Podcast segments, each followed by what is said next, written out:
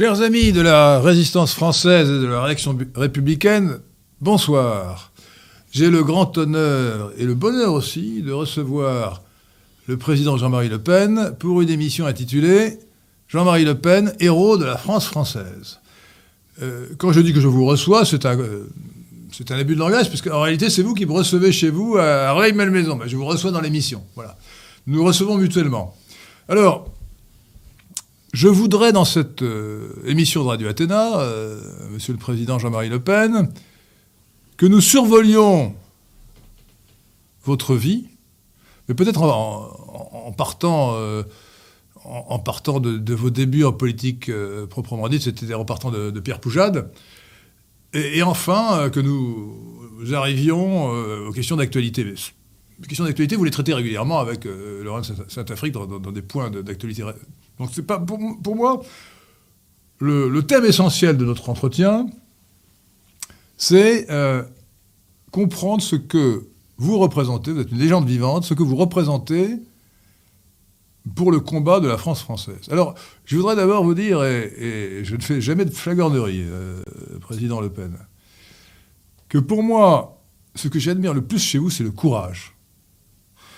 Euh, c'est pour ça que j'ai choisi d'appeler cette émission euh, Jean-Marie Le Pen, héros de la France française. Euh, parce que l'intelligence est, est très répartie. Enfin, beaucoup de gens sont intelligents en France. Mais ben, les gens courageux, on les cherche. Et ce qui m'avait frappé en suivant votre activité politique, c'était votre courage en politique et également euh, le courage que vous avez eu en affrontant la guerre, en affrontant même des attentats. Bon. Euh, et... Et en lisant vos mémoires, euh, j'ai été confirmé dans cette admiration. Le courage, c'est la plus grande qualité qu'on devrait demander à un homme. Pardonnez-moi, euh, euh, Aurore Perron, euh, qui nous assiste, euh, on demande moins le courage aux femmes qu'aux hommes, et je, je suis peut-être un peu classique, disons. Euh, voilà, donc je tenais à dire ça. Il y a eu Charlotte Corday, quand même. Ah oui, non, mais ah, une, une héroïne extraordinaire, Charlotte Corday. Oui, et Jeanne d'Arc. Et Jeanne d'Arc, superbe. Non, mais d'accord, mais euh, ce sont des exceptions. Disons que la qualité qu'on re- de, demande le plus. Les femmes sont capables. Donc le, coura- le courage, courage est une qualité rare, or c'est une qualité essentielle et, et, et pour la survie de la nation. Voilà, je tenais à dire cela et nous allons l'illustrer peut-être par votre, euh, votre vie euh, politique et personnelle. Alors. Je, je ne saurais trop recommander aux auditeurs de Radio Athéna, et à tous les Français, de lire vos, vos, vos beaux mémoires, les deux tomes. Jean-Marie Le Pen, le premier tome s'appelle « Fils de la nation » et le deuxième tome s'appelle « Tribun du peuple ». Alors on comprend que le, le premier porte sur les, la, la première partie de votre vie, euh, avant vraiment l'entrée en politique, et la seconde partie, c'est le Front National principalement. Voilà. Euh, et... Alors je voudrais évoquer discrètement simplement, euh, parce que c'est un sujet douloureux et brûlant, le chapitre euh, qui est au début euh, de votre euh, premier tome, où vous évoquez la mort de votre père.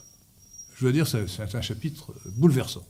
Enfin, bouleversant, et euh, le bateau de votre père a explosé sur une mine, il est resté des, des heures dans l'eau, et euh, le récit de sa mort a été rapporté par le rescapé, euh, qui s'appelait, je crois, Legovic, me semble-t-il. Euh, voilà, c'est, c'est, c'est bouleversant, et je...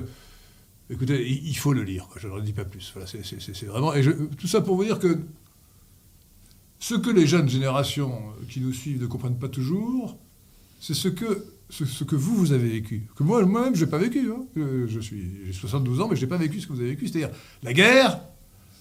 Euh, et, et la mort aussi proche. Alors évidemment, beaucoup de gens ont perdu des proches, souvent très jeunes, avec une, des maladies. Mais globalement, euh, les jeunes gens d'aujourd'hui ne se rendent pas compte de ce que c'est que d'avoir vécu la guerre. Alors vous avez vécu jeune la Seconde Guerre mondiale, mais vous êtes ensuite engagé dans trois guerres. La guerre d'Indochine, l'expédition de Suez et la guerre d'Algérie. Et... Et, et la guerre, c'est quelque chose. Euh, la guerre, ça consiste à, à tuer l'ennemi euh, sans se faire tuer soi-même. Euh, c'est la mort qui rôde, c'est la mort qui nous attend, c'est la mort qui menace. Donc dès, dès qu'on connaît la guerre, si vous voulez, on est dans un autre monde. On est, euh, et je dis ça alors que... Je dis ça par empathie, parce que je n'ai pas vécu la guerre. Moi, voilà. Et euh, l'une des grandes questions, d'ailleurs, est de savoir si cette espèce de, de, de laps de temps que nous connaissons sans guerre depuis la, enfin, en France, euh, depuis la guerre d'Algérie, qui s'est terminée en mille neuf cent soixante-deux, euh, ne nous conduira pas, malheureusement, euh, et je dis ça malheureusement pour les, les jeunes gens qui nous écoutent, d'ici quelques années, dix quinze ans, euh, peut-être à une guerre civile, et puis à des guerres extérieures. On ne peut rien exclure. Donc ne croyez pas, chers jeunes gens, que ce que vous n'avez pas encore vécu, que je n'ai pas vécu, mais que Jean-Marie Le Pen a vécu, vous ne le vivrez pas. Alors, est-ce que euh, nous ne pourrions pas commencer euh, par euh, vous demander d'évoquer bah, vos souvenirs de guerre, justement, peut-être. Vos souvenirs de guerre, euh, alors, la, pre- la, première guerre, la Seconde Guerre mondiale, ou bien commençons peut-être euh, plus tard euh, avec vos souvenirs de, de la guerre d'Indochine. Non, mais je crois que ma vie politique a inconsciemment commencé dans mon adolescence, parce que je suis né à mi-chemin entre la Première et la Deuxième Guerre mondiale. Et toute ma jeunesse, mon enfance, mon adolescence, ont baigné dans l'atmosphère de l'après-guerre.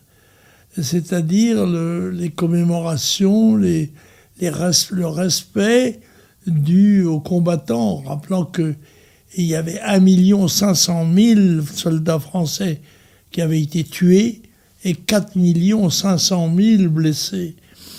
Et vous parlez de la Première Guerre mondiale. Hein. Et que le, mon, le monument aux morts de la Trinité-sur-Mer, qui est un petit village, comptait quarante-neuf noms.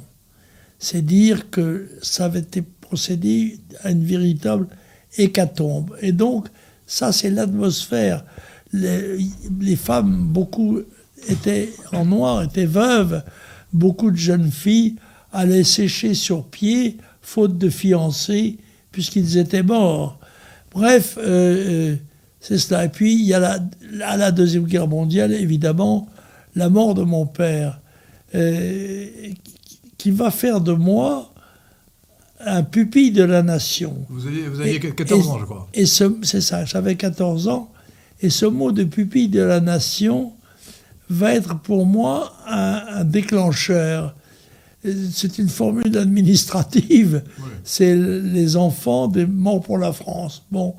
Mais moi, ça m'a donné l'impression, le mot pupille de la nation, que j'étais un Français qui n'était pas tout à fait de la même nature que les autres, que j'avais à la fois plus de droits et plus de devoirs que les autres, puisque j'étais un fils de la nation, choisi par elle. Voilà. Et ainsi de suite. Après, je dois dire, pour être complet sur la, le développement de l'esprit civique, en quelque sorte, ma, ma, mon école publique a été euh, l'U N E F, car j'étais président. Étant étudiant en droit, j'étais président des étudiants en droit de Paris, membre du comité directeur de l'U N E F, laquelle était une organisation unitaire, contrairement à maintenant, où se côtoyaient à la fois l'extrême gauche et l'extrême droite. Les congrès qui duraient une semaine étaient l'occasion d'affrontements très sérieux sur la politique étrangère et les rapports avec l'Union internationale des étudiants qui siégeait à Prague et euh, la France, et en plus les relations que nous avions à l'égard de l'université. C'est là que j'ai fait, en quelque sorte, mes premières armes. Vous étiez président de la Corpo de droit, oui, ce qu'on appelle ça. La Corpo. Président de la Corpo de droit, association des étudiants en droit. Voilà. Et c'est... Euh, ensuite, bon, je... Quand je me trouve en... en En doctorat, je me dis que les choses euh, du monde ne se, l'avenir du monde ne se prépare pas ici, mais probablement en Asie. Et je m'engage, je, que j'étais exempté de service militaire, puisque comme pupille de la nation, je m'engage et, et, j'en, et j'emmène d'ailleurs avec moi deux amis, dont Perra, le maire de Nice, et, et Petit, qui sera tué en Algérie, et nous partons en Indochine, au premier bataillon étranger de parachutistes, les parachutistes de la Légion étrangère. Alors je vais au Tonkin, en Annam, en Cochinchine, et cetera. Je termine mon séjour, mon bataillon étant parti en Tunisie et moi étant engagé pour l'Indochine, je, euh, au journal Caravelle, où je fonde un hebdomadaire politique qui s'appelle « Lu pour vous », dans les, dans les quelques derniers mois de mon séjour, qui va m'initier à la vie politique française et aux phénomènes qui traversent notre pays. Ce qui fait qu'en rentrant en octobre cinquante-cinq, je décide avec deux autres amis de faire une présentation, de se présenter aux élections, absolument sans illusion, mais disons, passez-moi l'expression, pour leur cracher à la gueule, compte tenu de la responsabilité que nous imputions aux différents gouvernants français. La Mendès-France, surtout. Comment ? La Mendès-France, pour la bah, fin de la guerre de... Pas du tout, pas du tout, non. Et, c'est pas... et, et à, à l'ensemble de la, ah oui. à l'ensemble de la, la du corps politique français, de la classe politique française.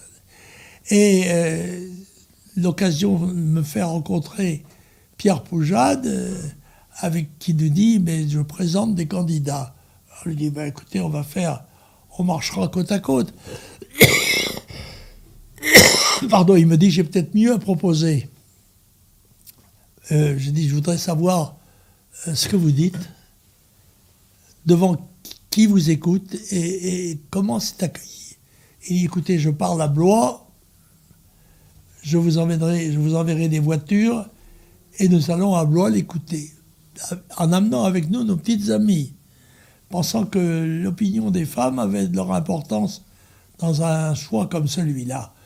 Et euh, Poujade, trois mille personnes dans une ancienne église, une atmosphère extraordinaire, un orateur euh, méditerranéen, euh, aimable, facile, euh, personnage euh, à qui sourient les enfants, à qui les chiens lèchent la main.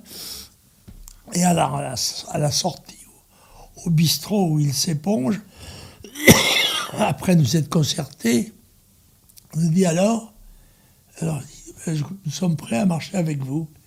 Il dit, bon, ben, tu parleras avec moi à Rennes la semaine prochaine.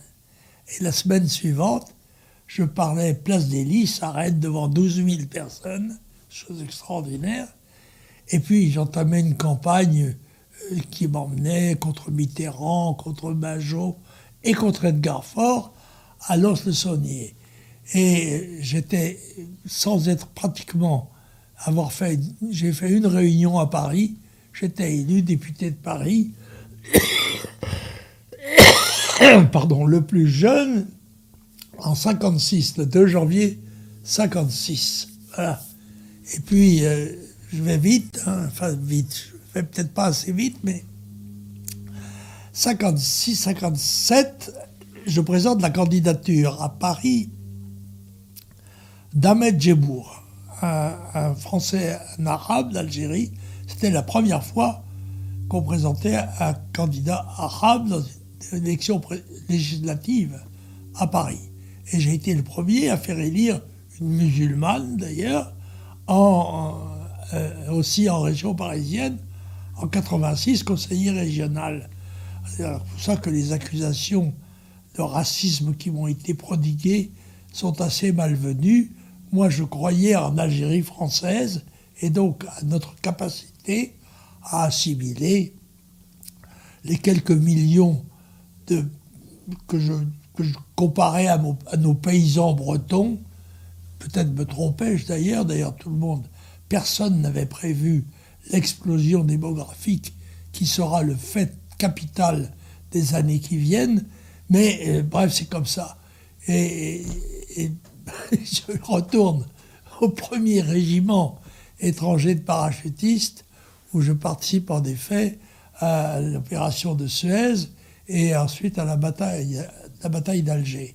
Bon, je, je suis alors euh, en cinquante-huit réélu et je suis rapporteur du budget de la guerre, qui est un budget très important car il doit y avoir six cents ou sept cent mille euh, Français sous les drapeaux à ce moment-là. Hein, parce qu'il y a le service militaire obligatoire. Et donc, c'est, je vous ai esquissé, si j'ose dire, mais c'est pas facile d'esquisser. Alors revenons peut-être sur de longues années. Revenons justement, là vous avez fait un tour d'horizon, mais revenons sur la, la séquence ou la, la, l'épisode de Pierre Poujade. Vous dites que Pierre Poujade, vous avez enthousiasmé au début et, et, et il a échoué, il, va, il vous a déçu ensuite. Euh, c'était un, donc le, le mouvement qu'il avait créé, qu'on a appelé couramment le, le mouvement ou le parti poujadiste, ça s'appelait l'U D C A, je crois, hein, oui. Union de Défense des Commerçants et des Artisans. Euh, c'était, euh, voilà. Au départ, c'était un mouvement... De... Le, il y a le mouvement syndical. Voilà. Ça s'appelait Union de Défense des Commerçants et des Artisans. U D C A. C'était la colonne vertébrale de ce qui allait devenir, sur le plan politique, alors euh, Fraternité Française, qui euh, regroupait euh, cinq unions parallèles, qui d'ailleurs, contrairement à la géométrie euclidienne, étaient convergents. Le, l'Union de défense des commerçants artisans, l'Union de défense des paysans, l'Union de défense des ouvriers, l'Union des travailleurs, l'Union de défense de, des professions libérales et l'Union de défense de la jeunesse, dont Poujade me confia euh, le, la direction, euh, ce que j'assumais pendant que j'ai été au mouvement. Et puis, euh, à un moment donné, nous nous sommes séparés. J'avais un ami qui était de Marquet, un étudiant en médecine, béret rouge, et nous avons eu la conviction que Poujade n'irait pas jusqu'au bout, qu'il ne se sentait pas les épaules pour conquérir le pouvoir. Et nous lui avons dit, Pierre, écoute, tu, nous avons le sentiment que tu ne veux pas aller jusqu'au bout, tu ne veux pas prendre le pouvoir, et nous allons... nous partir en Algérie, euh, tenir tes promesses. Et nous partons euh, l'un et l'autre. De... Alors là, là le, le succès euh, fulgurant de Pierre Poujade et de, de, de vous avec, avec lui, c'était en dix-neuf cent cinquante-six, aux élections, aux élections législatives, bien que, d'après mes souvenirs, euh, euh, l'Assemblée nationale... Est, est, est, est, est invalidée à un certain nombre de députés euh, Alors, poujadistes. Cinq... Hein. cinquante-trois députés poujadistes qui vont, euh, dont on va commencer d'une façon absolument ignoble à, à contester l'élection et à, à remplacer un certain nombre d'entre eux par des députés euh, battus. C'est, la, la, la République essaie de se défendre par des moyens absolument anormaux et il y aurait là de quoi soulever l'opinion populaire si, toutefois, elle, elle bénéficiait d'une information voilà. loyale. Or, l'appareil politique français tenait l'ensemble de l'information. Et bien que ça, ça n'a pas changé, les hein. journaux, je le rappelle quand même à titre indicatif, Fraternité Française et l'Union tiraient à quatre cent mille exemplaires. Mais que c'était une goutte d'eau dans l'océan de la médiatique française. Et ça n'a pas eu le, l'effet dynamique qu'on bon. pourrait espérer. Rappelons pour, pour, pour le, le détail, c'est qu'à euh, l'époque, ça n'était pas, il n'y avait pas de, de conseil constitutionnel, c'était donc l'Assemblée nationale elle-même qui invalidait euh, les élus. Euh, alors évidemment, ah, la majorité, la majorité euh, euh, a invalidé un certain nombre d'élus... Euh, d'élus euh, poujadistes pour euh, réduire la, l'importance du groupe. Voilà. Oui, les invalider sous le prétexte de, de la comment dirais-je de, de l'union des, des les, les, comment dirais-je les, les, les fameuses unions c'était euh, parallèles, c'était unies euh, aux élections, sauf à Paris où c'était pas possible. C'est ce qui me mettait personnellement à l'abri de, de l'exclusion. Et alors j'ai été très, très vite l'orateur, ayant, ayant été justement un, un orateur dans, dans les di- différents combats politiques de l'U N E F, eh bien syndicaux, puisque pas politique, mais j'avais, j'avais pris une certaine, un certain, une certaine habitude d'expression, alors que tous les gens qui étaient élus là étaient des braves gens, artisans, commerçants, euh, petits patrons, mais personne n'avait l'expérience de la tribune. Ce qui fait que j'ai été l'orateur du groupe de, tout de suite, pratiquement en étant le plus jeune, j'étais quand même l'orateur. Vous aviez, vous aviez vingt-sept ans, puisque vous êtes né à la Trinité-sur-Mer, près de Carnac, le vingt juin mille neuf cent vingt-huit. Absolument. Je ne me trompe pas. Non, non. Voilà. Tu avais une bonne mémoire. Ouais, ouais. euh, Carnac est bien connu pour ses, ses mégalithes. D'ailleurs, euh, oui, la Trinité faisait partie de Carnac jusqu'en quatre-vingt-neuf. Voilà. Alors, et là, il avez... y a eu une division des communes. Les communes ont été partagées en puisque, deux. Puisque nous sommes à la, la Trinité était d'un côté, Carnac de l'autre. Voilà, puisque nous sommes aux éléments biographiques, euh, chacun sait que Jean-Marie Le Pen est breton, mais je préciserai, étant moi-même de breton, euh, mais de la Bretagne galotte, qu'il est lui de la Bretagne bretonnante. Oui, mais et je que, suis... Et que Le Pen, Le Pen veut dire euh, le chef ou la oui, tête. Le chef, c'est ça. Mais je ne suis pas seulement un, un Français de souche, ni un Breton de souche. Je suis un Morbihanais de souche, voilà. Puisque mes deux familles euh, sont originaires du Morbihan depuis euh, de nombreuses générations, tous agriculteurs, enfin euh, cultivateurs. Vous, vous, êtes en, vous êtes enracinés. Sauf les deux derniers, mon père et mon grand-père, qui étaient patrons pêcheurs. Ouais. Donc on peut dire que vous êtes enraciné dans votre terre du Morbihan. Ah oui, voilà. Et que vous, d'ailleurs, vous, vous le dites bien dans vos mémoires, je rappelle... Je le... n'ai pas volé mon surnom de Menhir. Voilà, Menhir, le Menhir, c'est tout à fait adapté. Euh, et donc vous verrez à quel point Jean-Marie Le Pen, dans ses mémoires, euh, se réclame de ses ancêtres. Euh, et, et se réclame de, de la tradition, de l'héritage de ses ancêtres, ce qui est... Ce qui, ce qui était le propre d'un homme de droite. Un homme de droite a se réclamé ses ancêtres, mais lui, particulièrement, avec fougue, avec flamme. Alors donc, nous sommes, nous sommes en mille neuf cent cinquante-six. Non, je, je voudrais suivre un, un plan un peu chronologique, Jean-Marie Le Pen. Hein. Euh, nous sommes en mille neuf cent cinquante-six, donc l'épisode Poujade, qui va faire long feu. Mais alors, euh, question que je pose tout de suite, euh, le mouvement Poujade n'est-il pas la préfiguration du futur Front National ? Oui, mais en tous les cas, c'était... les catégories populaires euh, de, de, de, de, de, de degré supérieur, dirais-je, hein. C'était des gens qui avaient déjà une certaine conscience politique dans les milieux ouvriers éventuellement, mais, mais pardon, agriculteurs, euh, patrons pêcheurs ou autres, et c'était ce cadre euh, ce, commerçant. Surtout, ce, ce cadre syndical a secrété un, une force politique euh, originale, mais euh, je dirais, euh, comment dirais-je, non qui, préparée à ce qui, combat. Mais qui a fait long feu, qui n'a pas... Qui, n'a pas... Qui, n'avait, qui n'avait pas d'expérience, et ce qui a expliqué sans doute que nous ayons, comme nous avons été tout de suite mis au banc de la... de l'Assemblée est réputée d'extrême droite selon une technique bien connue qui permet de ostraciser les adversaires, voilà, et en laissant entendre que, étant d'extrême droite, ben, vous n'étiez pas loin du fascisme et même du nazisme, lequel est l'objet depuis déjà trente ans ou quarante ans d'un tir de barrage quotidien, permanent de la propagande. Autrement dit, on nous poussait dans le camp des parias. Oui, alors c'est ce qu'on appelle parfois le, sur Internet le, le point Godwin. C'est-à-dire qu'à un certain niveau de la discussion, on finit par traiter l'autre... On finit, les gens finissent par traiter l'autre de nazi, vous voyez. C'est, c'est le, point, ça. le point Godwin. Bon, oui, Hitler ça. revient... Et on parle aussi de... Alors là, c'est du latin, de la réduction ad Hitlerum. Oui, si vous êtes ça. contre l'immigration, vous êtes forcément c'est, c'est ça. à partir de Hitler. Voilà. Oui, c'est, euh, c'est, comme il y a depuis de cinquante ans, enfin, depuis la Deuxième Guerre mondiale, donc même soixante ans, euh, une, une, une évocation de la Deuxième Guerre mondiale... Systématique. Et, et systématique, et hebdomadaire pour le moins...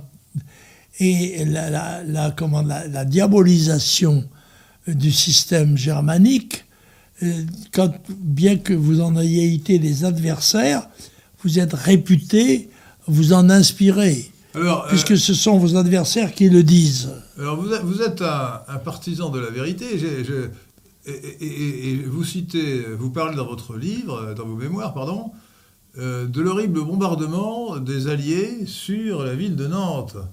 Euh, le, le bombardement des Alliés sur la ville de Nantes, je crois que c'était en mille neuf cent quarante-trois, bombardement au phosphore. Les, bon, les, On peut, personne ne le sait, les, hein. La plupart des, des ports français ont été détruits euh, par les bombardements alliés, euh, que ce soit Royan, Lorient, euh, Brest, Saint-Nazaire, euh, le, Nantes, euh, et sans, je ne parle pas évidemment des malheureuses villes de Normandie qui, elles, ont été victimes lors du débarquement du six juin mille neuf cent quarante-quatre. Euh... Oui, mais il semble, qu'il semble qu'à Nantes, euh, il semble qu'à Nantes, il y a eu un bombardement particulièrement atroce euh, de bombes au phosphore qui a, qui a détruit euh, la population civile, enfin celle qui n'avait pas fui à temps. Oui, mais c'est... Moi, Nantes, je n'ai pas bien vécu, mais Lorient, oui, j'ai bien connu que Lorient a été véritablement rasé. C'est pas... Il ne restait que l'église. C'est d'ailleurs le seul bâtiment qui survit généralement aux bombardements massifs. C'est, c'est la grâce de Dieu. Oui, la grâce de Dieu et l'architecture. L'architecture. Oui. L'architecture. Alors nous sommes en mille neuf cent cinquante. L'architecture gothique, les arceaux soutiennent. Alors, en mille neuf cent cinquante-six, donc élection au suffrage universel euh, proportionnel, scrutin de liste proportionnel, vous êtes élu, et en mille neuf cent cinquante-huit. Euh, c'est l'année euh, de l'arrivée au pouvoir de De Gaulle. Euh, vous êtes élu C N I, je crois, au titre de... Non, non, vous... pas du tout. Vous n'avez pas été élu C N I ? Je suis indépendant, indépendant. Indépendant, indépendant. Absolument vous indépendant. Vous n'avez jamais été membre et... du groupe C N I ? Comment ? Vous n'avez jamais été membre du C N I ? Du non, non, attendez, C N I. Je suis élu indépendant, indépendant. C'est-à-dire tout à fait libre. Du, euh, je suis député du cinquième, député du quartier latin. Et... Euh, au cours des... des de, après ma séparation d'avec... De, de, euh, mon éloignement de Poujade, je me suis rapproché... J'ai été apparenté... Apparenté seulement. A, apparenté au C N I. Au C N I, c'est, oui. C'est Centre national des indépendants paysans. Des indépendants paysans. Ah, vous, oui. étiez dans le, vous étiez dans le groupe du C N I. C'était une formation apparenté. De droite qui comptait une centaine de députés, dont pas un seul, sauf Giscard...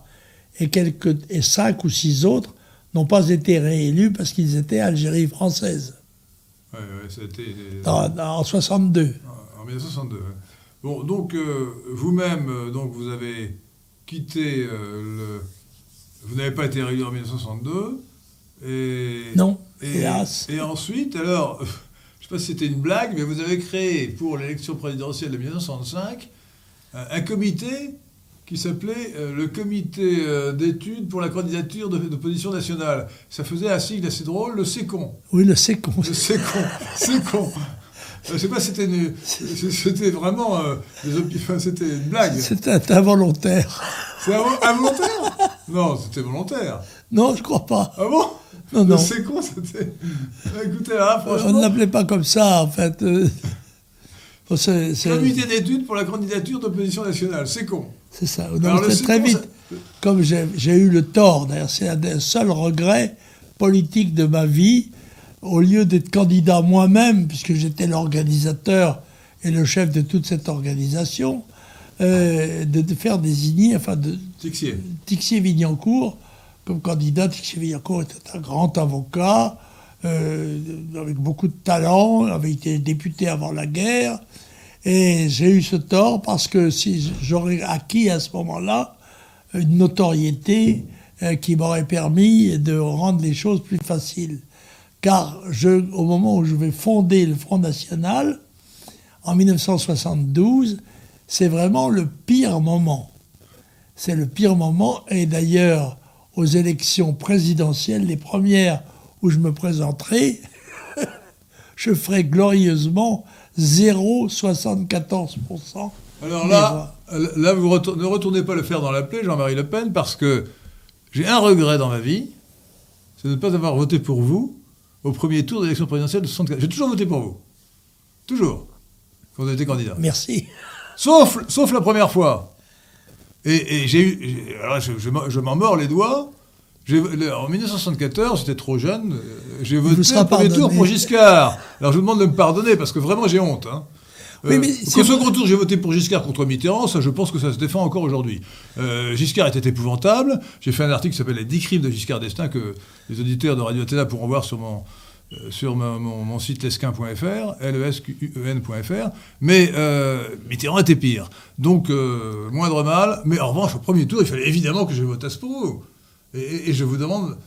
Pardon, je vous demande de me pardonner de ne pas l'avoir fait. Oui, mais euh, par rapport à Giscard, qui était déjà une vedette euh, relative, j'étais insignifiant. Il avait été ministre des Finances, et cetera. Donc, euh, il, était, ah, il apparaissait comme l'homme de droite. Euh, quelle, quelle, euh, erreur, quelle erreur Quelle erreur Quelle, quelle erreur Alors, Quelle il, erreur il était, C'était un homme de gauche. Mais je voudrais revenir sur, sur soixante-quatorze, car... Si je m'accorde euh, un mérite, c'est là d'avoir euh, eu le courage de continuer. Car normalement, avec zéro virgule soixante-quatorz pour cent des voix, c'était un billet pour aller à la retraite, pour rentrer à la maison. Ça. Eh bien, j'ai continué en me disant... Je, je, d'ailleurs, quand on était venu me solliciter de rentrer en politique, j'avais dit « j'y vais et je ne m'arrêterai pas ».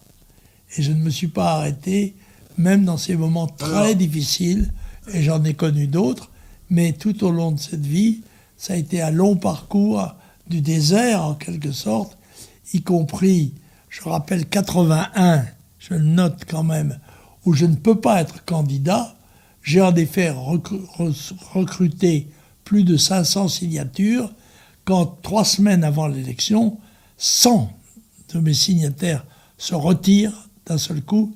Ce sont des Chiraciens qui avaient été placés là, pour la manœuvre. Ah de, ouais, je vois, je vois et, l'opération. Et donc, je suis... Je ne peux pas me présenter en quatre-vingt-un.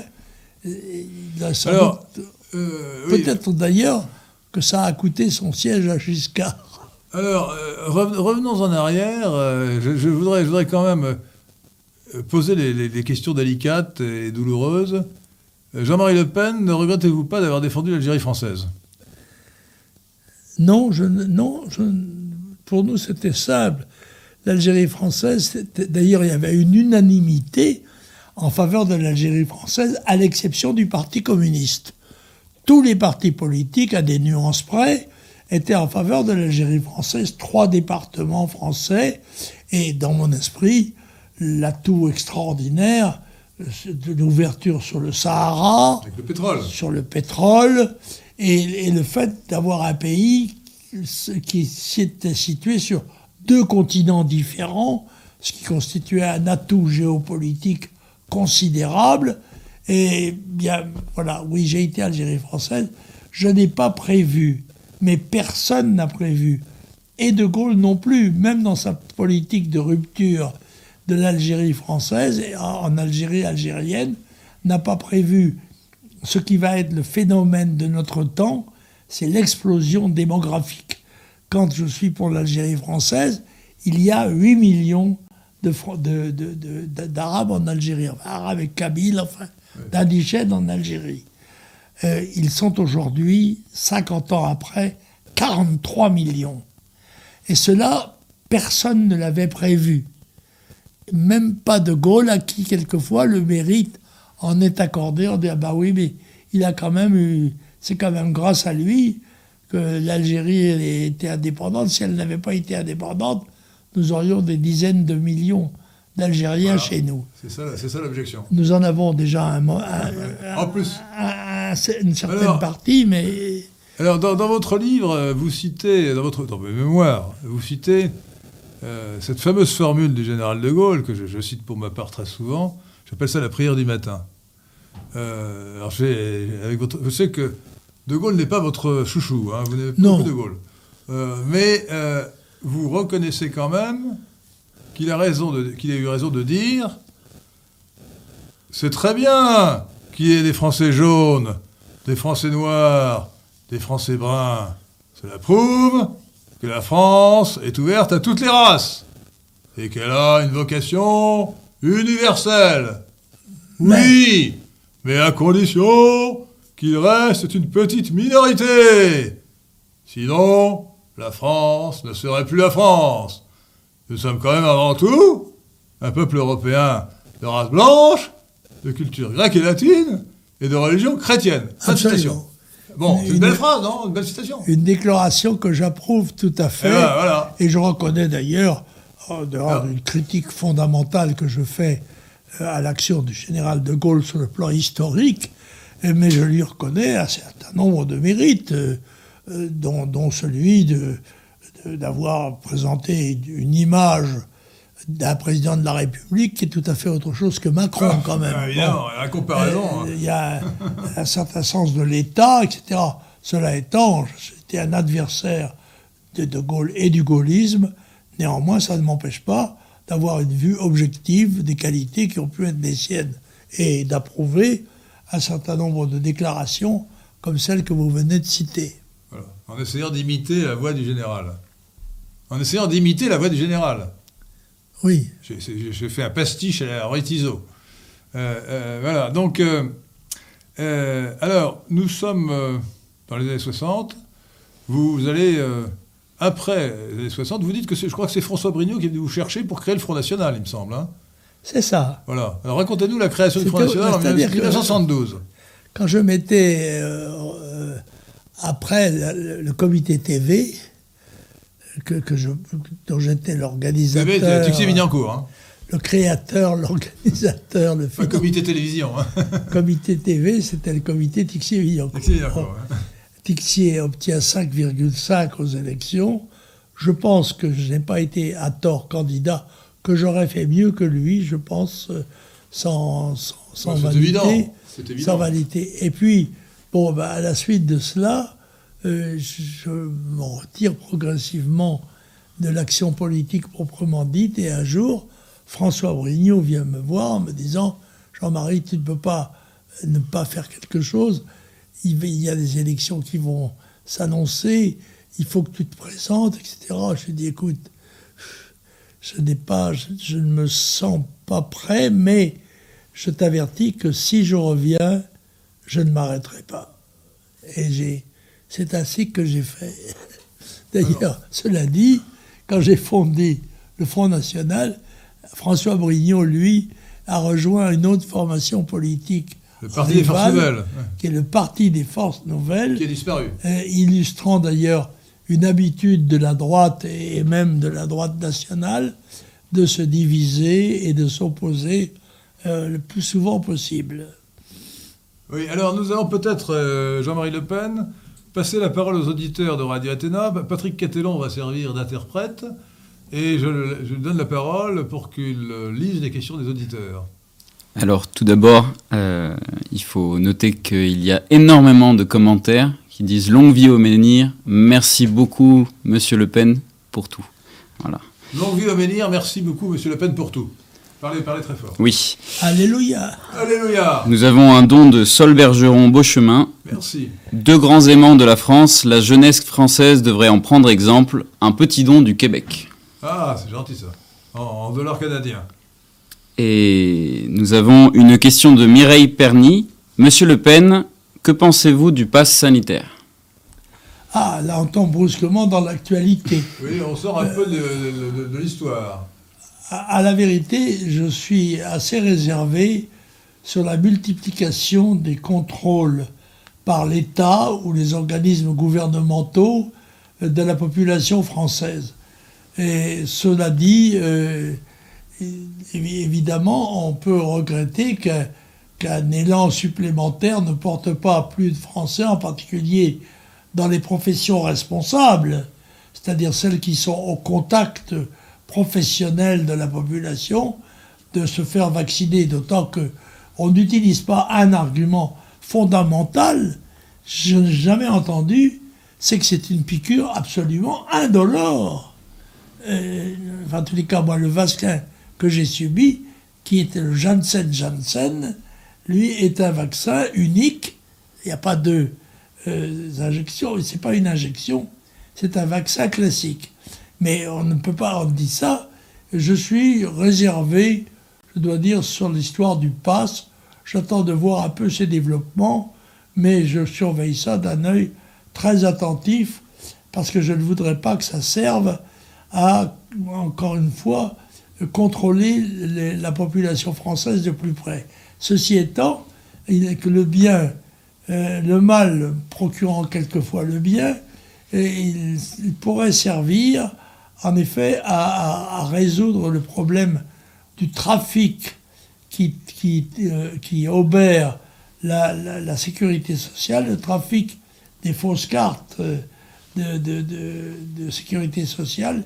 Il y en a des millions qui coûtent une fortune, et ça peut, en effet, quelquefois, les contrôles, s'ils s'exercent sur les malfrats, peuvent avoir une certaine utilité. Alors, j'ai, j'ai lu, mais je suppose que c'est une plaisanterie, qu'on pourrait réserver l'accès au bureau de vote à la présentation du pass sanitaire. Ce serait extraordinaire. Je ne pense pas que ce serait constitutionnel, mais bon, je, je l'ai lu. Euh, Ça, j'y serais hostile. Ah, évidemment, oui. Alors, Patrick euh, Catellon. Nous avons d'autres questions. Euh, une question de Ragam. Monsieur Le Pen, quelle est votre position sur le système économique actuel ? Sur le système économique qui est un système de liberté des échanges, de liberté de l'entreprise, je suis plutôt pour. Voilà, je considère que nous sommes un pays déjà lar- largement, largement obéré par les structures marxisantes, et je crois que je suis pour la concurrence, en effet, mais encore une fois, je suis pour la défense des intérêts nationaux, et quand cette défense exige une nationalisation, je n'y vois pas d'inconvénient, à condition que ça reste tout à fait exceptionnel et de sauvegarde, et pour peu de temps. On peut dire que vous êtes national-libéral. National-libéral, eh ben c'est voilà. ça. C'est très... voilà. C'est excellent. Là, Jean-Marie Le Pen est national-libéral, et c'est tout à fait ça, la synthèse du nationalisme et du libéralisme, du bon nationalisme et du bon libéralisme. Euh... Une question de Fribenson. Bonsoir, monsieur Delesquin. Bonsoir, monsieur Le Pen. Si Zemmour se présentait en deux mille vingt-deux, voteriez-vous pour lui, puisque votre mot d'ordre, Henri Delesquin, est « tout sauf Macron ». Toutes les hypothèses sont permises, et on sait que dans la période qui précède l'élection présidentielle, il y a beaucoup de gens qui se sont chatouillés par l'envie d'être candidats et de faire parler d'eux. La plupart d'entre eux euh, n'y arrivent pas, d'ailleurs, jusqu'au bout, puisque je rappelle qu'il faut cinq cents signatures de maires ou de, d'équivalents aux maires, et qui ne sont pas faciles à réunir. Croyez-moi, j'en ai fait la dure expérience au long de ma vie. Mais en, en l'occurrence, bon ben, euh, euh, si, bruit, si, comment dirais-je, euh, Zemmour était candidat, ce qui n'est pas le cas pour l'instant en tout cas, euh, je lui d'ailleurs, je, je considère Zemmour comme un ami, je suis euh, attentivement tous les jours euh, ses prestations, que je trouve extrêmement intéressante et même très pédagogique pour les militants nationaux. Euh, il a un grand talent de polémiste, mais justement parce que c'est un polémiste, ça me paraît être une situation qui est tout à fait antinomique de celle d'un candidat à la présidence. L'un n'hésite pas à foyer, à fouetter, à attaquer, à piquer. L'autre doit au contraire caresser dans le sens du poil, rassembler les gens pour faire cinquante et un pour cent des voix. C'est pour ça que euh, Ma- Marine étant candidate, euh, tant qu'elle le sera, si, même si euh, Zemmour était candidat, je ne voterai pas pour Éric, je voterai pour Marine. Mais, mais, mais euh, s'il était le seul candidat, ce qui ne sera pas le cas, parce qu'il y a déjà deux candidats euh, républicains qui sont annoncés, et il y en aura sans doute plusieurs. Il y aura sûrement un général que ça chatouillera, peut-être celui qu'on voit au, euh, à l'Arc de Triomphe entre deux, deux militants noirs, là, deux, euh, deux, deux jeunes gens noirs. Dont une femme voilée. Comment ? Et une femme voilée. Et dont une voilée, oui. Alors peut-être celui-là aura envie de se présenter, je ne sais pas, euh. mais je, j'attends pour... Il reste quelques mois, et je sais ce que c'est que la pré-campagne, c'est extrêmement dur. Et pour l'instant, euh, la seule candidate sérieuse que je vois en piste, avec les réserves que l'on peut avoir à l'égard de tous les candidats, c'est Marine Le Pen.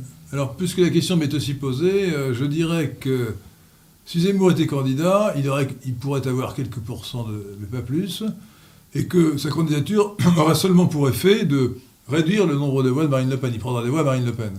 Euh, et qu'il n'y a strictement aucune chance pour qu'il soit au second tour. Donc là, la, la, la question tout sauf Macron, euh, euh, c'est qu'au second tour, il faut voter contre Macron, quel que soit le candidat, mais qui ne sera jamais Zemmour. Voilà. Voilà pour ma part la réponse que je ferai. Nous avons un don de M J. Quel est votre avis sur l'avenir de la France dans vingt, quarante ans pour nous, jeunes générations ? Oh mon Dieu, vous me posez une question très difficile, qui m'oblige, cruciale. Car je dois vous confesser que, en l'état actuel des choses, toutes choses égales d'ailleurs, je suis assez pessimiste.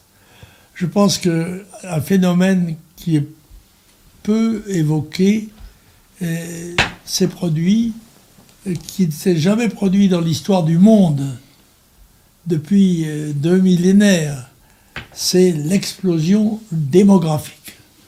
La population mondiale est passée, en cinquante ans, de deux à huit milliards. Et elle est exponentielle, c'est-à-dire que on peut s'attendre à ce qu'elle fasse douze milliards, seize milliards, trente-deux milliards. Déjà à huit milliards, elle multiplie par quatre toutes les difficultés, quelquefois terribles, sociales, qui existent dans la plupart des pays du tiers-monde. Et la conséquence de cette explosion sociale, c'est que ça va être le, l'émigration d'un certain nombre de gens de ces pays qui vont tenter de gagner euh, ce qu'ils considèrent comme l'Eldorado, et que moi j'appelle l'Eldorado de la Méduse, euh, l'Eldorado que, que constitue le, l'arc boréal qui va de Vladivostok à Gibraltar, et où euh, les pays de l'Est, de, l'ou- de l'Ouest euh, et, les, et les pays slaves constituent une espèce de, d'effet de plateau de, de, de, de richesse relative par rapport au reste du monde.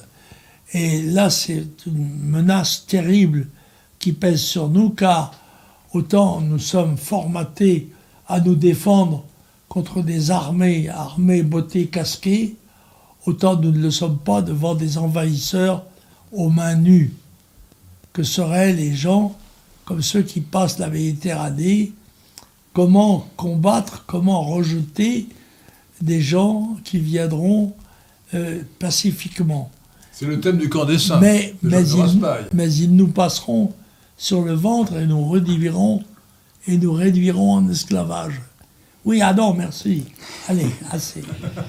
Non, c'est le thème du camp des saints de Jean Raspail, ça, typiquement. C'est absolument, absolument c'est le, le camp des saints. Alors, euh... et, et ceci est, est, est une menace qui est tout à fait clairement évidente pour moi. C'est, c'est une, c'est Elle un est déjà de, d'ailleurs menace, oui. en cours, puisque nous avons déjà de nombreux, des millions de, de, de gens en France qui sont d'origine euh, d'autres continents, et en particulier du continent africain, nord-africain et africain. Or, cette, ce, torrent, ce torrent démographique ne fait que commencer à se gonfler. Il va prendre des proportions dramatiques. Il faut donc arrêter, arrêter avant leur départ, ces gens-là, leur signifier que s'ils viennent chez nous, ils n'ont aucune chance d'avoir quoi que ce soit. Et nous devons aussi fermer au plus tôt les, les orifices d'entrée que sont euh, les, les, nos différentes lois sur le regroupement familial, sur la binationalité, sur le, le, le, le, le droit du sol, sur l'asile, qui sont des portes ouvertes à, à, à une invasion du, du pays, invasion contre laquelle nous ne sommes pas capables de lutter. Il faut donc déjà fermer nos écoutilles et nous préparer, puisque Ma- Macron nous a avertis que c'était la guerre. En effet, c'est une guerre d'un type tout à fait particulier et dans lequel nous allons jouer l'avenir et la liberté, la survie de notre pays et de notre population. Sur une note peut-être plus positive, un peu de nostalgie, la question de El Chalachaska. Monsieur Le Pen, quel est votre plus beau souvenir politique ?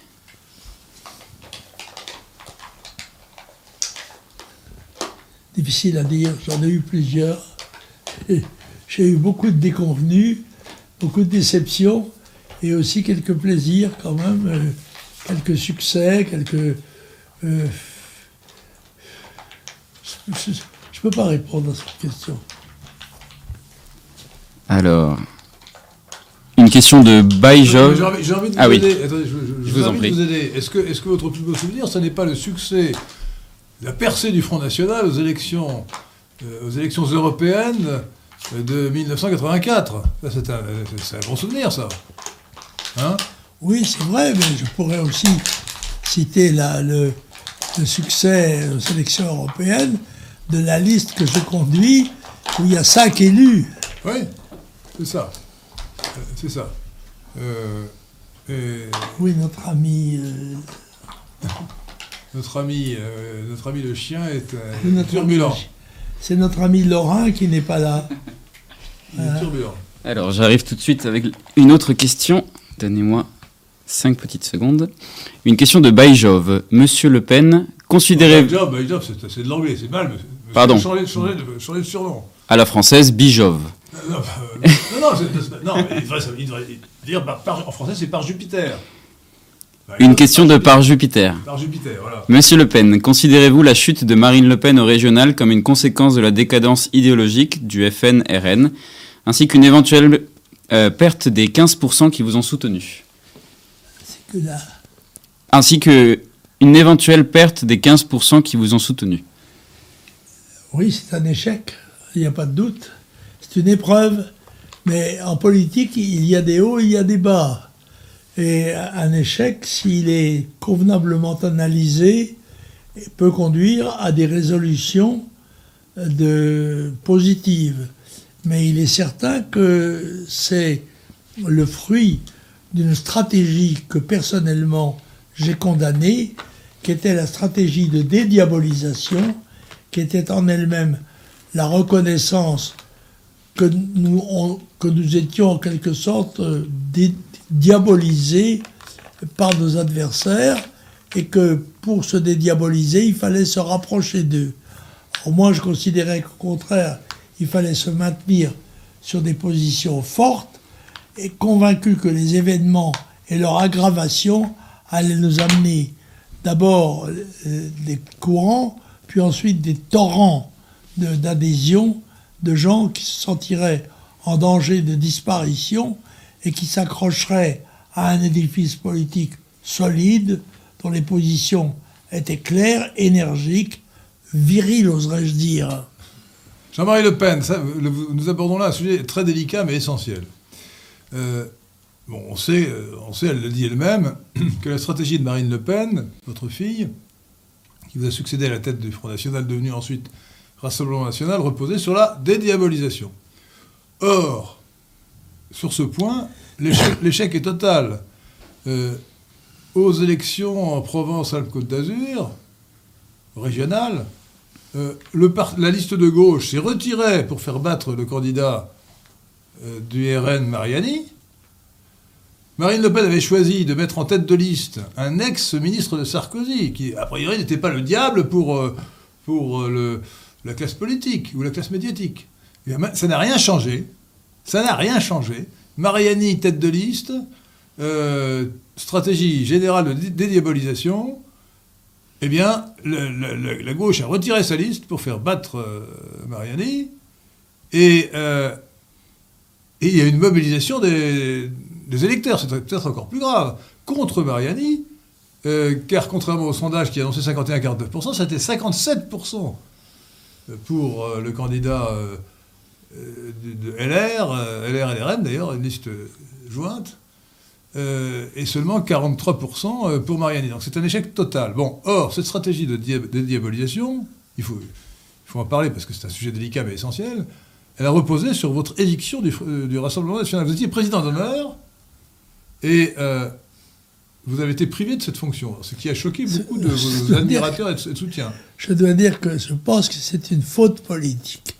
Euh, non pas parce que j'en ai été la victime, encore que je crois que ce soit un cas absolument unique dans l'histoire politique du monde, que le président fondateur d'un mouvement qu'il a dirigé pendant quarante ans soit en effet euh, révoqué. Par sa, par sa propre fille. Et exclu, et de surcroît, par sa propre fille. Ça me paraît, je crois que c'est une faute politique qui a engendré une, un doute, une méfiance, un, un détachement progressif, et que le mouvement a été considérablement affaibli par cela. En revanche, je ne peux pas laisser dire que le, la défaite de Mariani, qui, selon moi, n'était pas le bon candidat tête de liste, même s'il était rallié, ce ralliement devait lui assurer une place confortable, mais pas une tête de liste, qui était symbolique. Et il a fait tout de même quarante-trois pour cent des voix. quarante-trois pour cent des voix, ça n'est pas rien quand c'est contre l'ensemble de la classe politique française qu'il a, euh, car le, le candidat euh, républicain n'a pas récusé du tout les voix des communistes, des anarchistes ou de n'importe qui d'autre. Il a pris tout le monde pour battre Mariani. Mariani a été battue. C'est une leçon dont Marine Le Pen devra tenir compte. Pour l'avenir, il lui reste quelques mois avant l'élection présidentielle. Il faut qu'elle établisse un, une base d'action, un programme clair, net et énergique d'opposition nationale, faute de quoi le mouvement sera progressivement affaibli jusqu'à la fin. Alors, les questions des auditeurs de Radio Athéna nous ont amenés à... On va parler de l'actualité, évidemment, vous pouvez s'y attendre, mais je voudrais revenir un peu en arrière sur l'histoire du Front National. Euh, donc, euh, euh, il faut rappeler que le premier secrétaire général du Front National, qui s'appelait Duprat, a été assassiné. Oui. C'est quand même une histoire. Euh, voilà. Euh, alors, c'était... Est-ce qu'on peut aussi rappeler que votre... Alors, c'était avant le Front National, peut-être, que votre appartement a été plastiqué aussi. Alors, je ne sais pas en quelle année c'était, rappelez-moi, c'était... Mon immeuble, en soixante-seize. En soixante-seize, donc c'était à peu près. L'immeuble a été détruit. Par, par une bombe. C'est pas, oui, par une bombe, oui. Mais je veux dire que c'est pas seulement l'appartement. C'est tout, c'est tout l'immeuble. L'immeuble entier. Mais c'est vous qui étiez visé. C'est vous qui étiez visé. Bien sûr. Bien sûr, on a voulu vous tuer. C'est évident, c'est c'est évident. C'est quand même, il faut, il faut se rendre compte de la chose, c'est terrible. C'est bon. Évident. Euh, Mais on n'a jamais, jamais trouvé les coupables. Je voudrais rectifier, Duprat n'était pas le premier secrétaire. C'est Stirbois qui avait été le premier secrétaire. Et Stirbois qui s'était tué en voiture sur la route de Paris, euh, de Dreux à Paris. Et, mais Duprat a été assassiné ouais. par une bombe télécommandée qui, selon moi, par sa nature, prouve que c'est un service secret, un service secret d'un État, ou en tous les cas d'un lobby extrêmement bien organisé, qui est éliminé. Ce n'est pas un attentat militant, dirais-je, non, non, non, non. ou de rivaux ou d'autres. Clairement, je pense. Alors ensuite, donc, euh, malgré toutes ces difficultés, euh, en mille neuf cent quatre-vingt-quatre, alors, euh, le, le, Front, le Front National commence à percer dès mille neuf cent quatre-vingt-trois. On a parlé, vous avez eu euh, plus de cent à Paris, mais du tonnerre de Dreux, Euh, puisque c'était Stirbois, justement, euh, qui avait réussi euh, à s'allier avec euh, le R P R local pour faire battre euh, la candidate socialiste. C'est une élection où moi je fais douze pour cent voilà. dans le vingtième arrondissement. Ouais.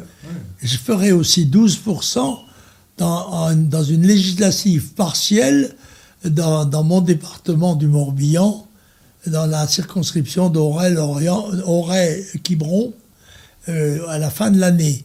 Donc il y, y, y a en effet l'annonce en quatre-vingt-trois d'un retour en force, somme toute, des nationaux. Avec, avec à l'époque, une perspective d'union de la droite, où le, le Front National aurait pu, dans des élections locales ou même dans des élections nationales, s'allier avec la, la, la droite... Euh, le plus classique, euh, le R P R. Bon. Et cela, par la volonté de Chirac en particulier, ça a été euh, éliminé. Cette possibilité de, d'alliance a été interdite et le Front National a été diabolisé. Alors peut-être ah oui, là, c'est Chirac, vous Chirac. Rappeler cette affaire extraordinaire qui est l'affaire de Carpentras. Alors je crois que c'était en mille neuf cent quatre-vingt-dix. Alors, racontez-nous cette histoire incroyable pour ceux qui l'ont vécu. Euh, Euh, les, les, les jeunes qui, qui ont vingt ans, évidemment, ne se rappellent pas l'affaire de Carpentras. C'est une histoire C'est une affaire hallucinante. Hallucinante. Euh, c'est une histoire, euh, à la veille d'élections, n'est-ce pas ? Euh, on découvre dans Carpentras qu'un un, un cadavre a été, a, au cimetière juif de Carpentras, qu'un cadavre a été exhumé, et euh, Jox, qui est le ministre de l'Intérieur, fait un discours dans lequel il, allusivement, il ne traite pas directement, mais il nous accuse d'en être responsable par nos discours. Il ne dit pas que c'est nous qui avons sorti le cadavre. Ça fait une émotion extraordinaire, évidemment. Là sort tout l'arsenal antisémite, c'est bien la preuve, et cetera. La, la preuve est là. Bien sûr, le Front National, ni ses militants n'y sont strictement pour rien. Il n'en reste pas moins que ça alimentera pendant des mois une campagne violemment hostile et qui est un, une arnaque extravagante, extraordinaire. Alors oui, alors rappelons, rappelons que euh, s'il y a un, un cimetière juif à, à Carpentras, c'est parce que Carpentras fait partie euh, du comtat venessin, qui n'était donc pas dans la France euh, avant la Révolution, euh, c'était un territoire du pape, et, et que la, la, la, la, les lois républicaines de mille huit cent quatre-vingt-dix ont interdit les cimetières confessionnels, et même théoriquement les, les, les carrés confessionnels juifs ou musulmans, mais on a conservé euh, les cimetières confessionnels qui existaient déjà, donc les cimetières juifs. C'est pour ça qu'il y a un cimetière juif à Carpentras. Ouais, c'est ça. Et, et, et donc on a découvert qu'un, qu'on avait déterré un cadavre et qu'on l'avait empalé. Voilà. On a prétendu qu'il avait été empalé, bon, il n'avait pas sais. été en et fait. Alors ce qui est extraordinaire, c'est que c'était une indignation nationale pour... Euh, une sorte de fait divers. C'est un, bon, c'est un montage médiatique un montage, scandaleux. Et il y a une, une énorme manifestation où le président de la République, Mitterrand, était là. Il a manifesté contre c'est, vous. C'est la seule fois où le président de la République a manifesté dans la rue. Dans la rue. À la tête d'une manifestation où comptaient d'ailleurs pratiquement tous les élus de la République, euh, y compris le R P R et tout ça, bras dessus, bras dessous. Et il y avait une énorme baudruche euh, empalée et qui m'en représentait, où il y avait marqué « C'est moi, Carpentras, c'est moi ». Donc on a eu affaire à une énorme opération médiatico-politique de diabolisation du Front National, fondée sur un mensonge total. Il n'y avait rien, de, rien à reprocher aux Français qui était pour rien dans, cette, dans cet incident, qui, à vrai dire, était plutôt mineur. Et donc on, on, a, vu, on a créé de toutes pièces... Une affaire. C'était un montage. Un montage, voilà, un montage. Euh, c'est incroyable, incroyable comme histoire. Voilà, il faut re- regarder peut-être, euh, jeunes gens, euh, les vidéos de l'époque sur le, le, les manifestations de Carpentras, vous serez sidérés. Ah, oui. Pour une affaire absolument secondaire, où le, le, le, le Front National n'était strictement pour rien, et ça a été dramatique. Ah oui, les conséquences en ont été graves euh, au point de vue électoral, mais... Néanmoins, le Front a continué sa marche, euh, malgré cet avatar géant, en quelque sorte. Mais d'autres coups ont été montés. Le coup, le coup des, des assistants parlementaires européens est une arnaque du même genre. C'est scandaleux, ouais. Du même genre, qui vise à ruiner. Moi, par exemple, le, le, ça m'a coûté trois cent cinquante mille euros. J'ai été accusé... De, de, mon, mon, mon collaborateur, qui était M. Jalc, a été accusé de travailler non pas pour moi, mais pour le Front National. Mais j'étais président du Front National. Il est bien évident que, que l'assistant du président du Front National se trouvait travailler de, aussi de, pour le Front National. Non, ces histoires sont scandaleuses. Les, c'est une histoire... Il est tout à fait normal qu'un parlementaire utilise comme il l'entend son, ses assistants. Et, c'est extravagant. Les, les procès qu'on, qu'on a fait, pas seulement à vous, à Fillon aussi d'ailleurs, Euh, sont absolument scandaleux. Alors, euh, euh, je suis d'ailleurs toujours mis en examen pour cette histoire, pour cette histoire ouais, c'est, c'est, sur le plan pénal français, là. Alors que là, j'ai été volé par le Parlement européen qui a fait des, des, des comment dirais-je, des saisies sur mon indemnité parlementaire de la dernière législature. Alors, Un, un sujet aussi brûlant qui a beaucoup nuit au, au Front National, je crois qu'on est en mille neuf cent quatre-vingts... C'est en quatre-vingt-dix-huit, non ? La, la scission euh, maigretiste. Ah oui. Alors ça, c'était dramatique. Alors je vais vous faire une confidence, euh, Jean-Marie Le Pen. Vous savez que Bruno Mégret est un ami. Il a été membre du conseil d'administration du Carrefour de l'Horloge, à l'époque le Club de l'Horloge. Et euh, donc c'était... Euh, le, le, le putsch a eu lieu en décembre mille neuf cent quatre-vingt-dix-huit, il me semble. Hein ? Non ? euh, Et... En juillet, le juillet précédent, Bruno Mégret m'a invité à déjeuner. Je crois que c'était chez Françoise, vous voyez, le, le restaurant qui est sous les Invalides. Et il m'a fait des confidences. On me demande de garder les secrets. Évidemment, je gardais un secret absolu. Moi, je, quand on me demande, mais aujourd'hui, ça n'a plus aucune importance. Et donc, il m'a, racont, il m'a expliqué qu'il comptait faire ce putsch. Il me l'a dit. Et je lui ai dit, je crois que c'est une erreur. Je crois, je lui ai dit, écoute, euh, Bruno, euh, je, pense, je pense que tu ne peux pas gagner, tu n'as ni le nom Le Pen, ni euh, l'étiquette euh, Front National. Donc si tu crées ton parti par scission, tu seras forcément marginalisé. Tu, tu, ce, ce n'est pas possible. Donc je te déco... Mais lui, il avait un projet en tête, il estimait que pour être élu président de la République, euh, il fallait qu'il fût candidat en deux mille deux, Euh, et euh, être battu en deux mille deux et être élu euh, cinquante-sept ans plus tard, donc en deux mille sept. Bon, c'était utopique. C'était utopique. Et, euh, alors évidemment, il ne va pas du tout écouter. Hein, et la, la, veille, la veille du putsch, nous avions une réunion du conseil d'administration du Carrefour de l'Horloge, Club de l'Horloge à l'époque. Et, alors c'était évidemment secret aussi, mais tout, je peux le dire maintenant, et il y avait là Jean-Yves Le Gallou, qui était excité comme un pou pour, pour le putsch. Et là encore, je, je lui ai dit, mais écoute, alors c'était trop tard, ils avaient déjà le, leur plan, ils avaient préparé leur, leur coup. Je leur ai dit, c'est une erreur. Je, je, là, vous voyez, je parle de manière objective. Je parlais de l'intérêt national. L'intérêt national, c'était que le, le, le, le, R N, le, le F N arrive au pouvoir. Bon. Que ce fût avec Jean-Marie Le Pen ou avec son successeur. Mais il fallait qu'il arrive au pouvoir. Et je lui ai dit, non, vous ne pouvez pas gagner. Vous ne pouvez pas gagner. Alors évidemment, Jean-Yves Le Gallou, euh, qui était... hystérique contre vous, euh, n'a rien entendu. Bon, voilà. Donc, euh, voilà les confidences que je vous fais, qui sont maintenant anecdotiques, hein, euh, et qui montrent... Mais le, le, les dégâts ont été considérables. Une grande partie des militants, des cadres, sont partis chez, chez Maigret, et ça a été une abat. Alors, certains sont... La moitié, euh, grosso modo, la moitié des élus et à peu près la moitié des secrétaires départementaux sont partis. C'était une opération montée... par un peu par des élites euh, énarchiques, quoi. C'était le Gallou, était un énarque. Maigret polytechnicien. Maigret polytechnicien.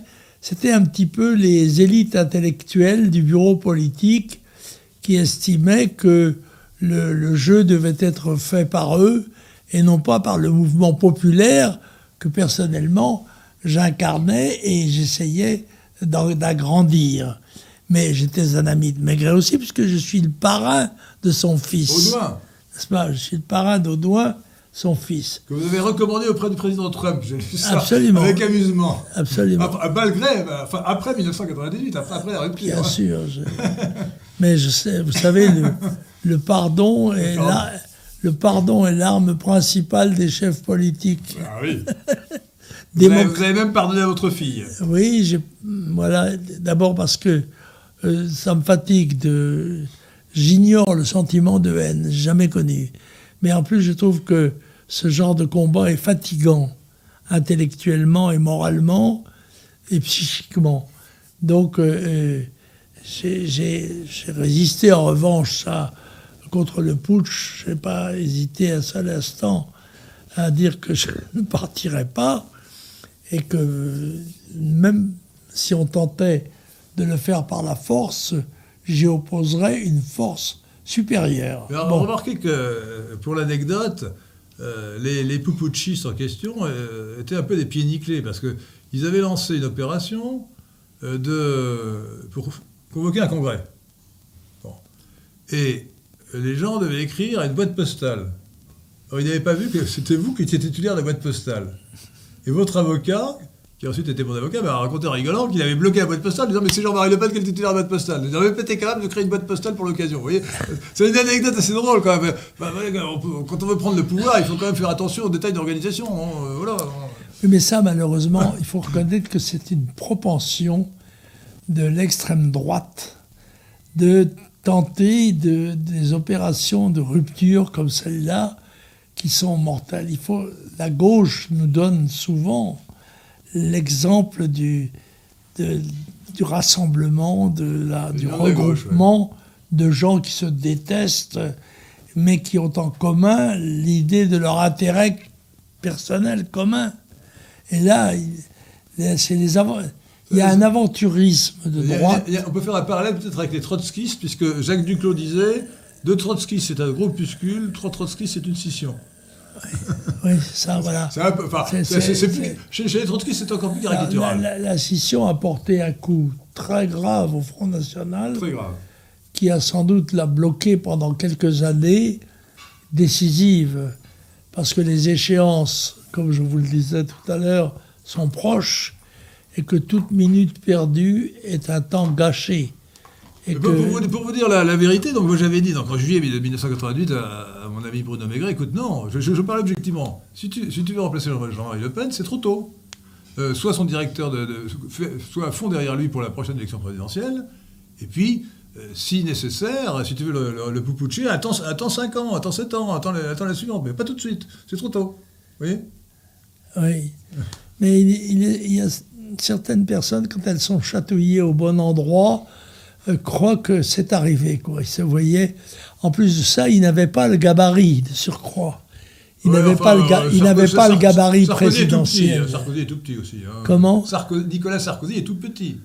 Oh, oh plus, plus grand que lui. Ah, je ne crois pas, non, non, non, non, non. Oui, oui. Euh, il porte des talonnettes. Mais, mais Sar- Sarkozy avait du charme. Ah bon bah écoutez, je, je, je oui, suis pas sensible. Oui, si, du charme personnel. Je ne suis pas sensible.